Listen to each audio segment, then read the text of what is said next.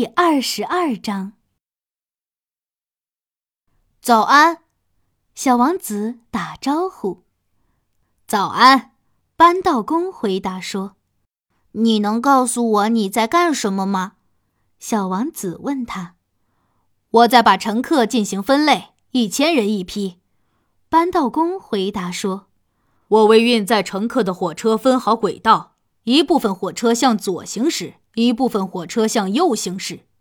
此时，一班内部灯光通明的特快列车快速驶过，发出了震耳欲聋的轰鸣声，让扳道房晃动得非常厉害。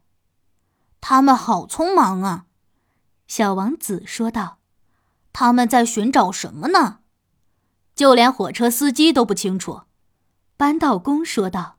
接着。第二班内部灯光明亮的特快列车又快速的行驶过去，与第一班火车方向相反。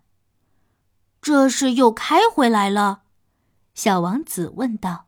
“不是，这是相向行驶的列车。”扳道工回答说，“上面的乘客和之前那列火车的不一样。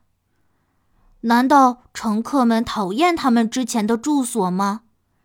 小王子很迷惑，人类一直都厌烦他们的住所。扳道工回答说：“此时，第三班内部灯光明亮的特快列车又飞驰而过。这班火车是在追逐第一班火车吗？”小王子这样问。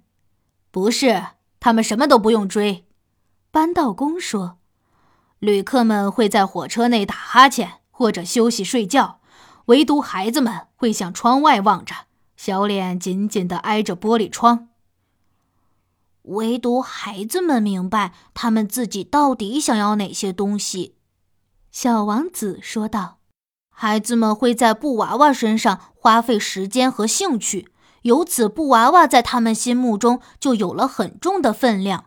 如果其他人把布娃娃从他们手中取走的话，孩子们便会大声地哭泣。”孩子们很幸福，扳道工回答道。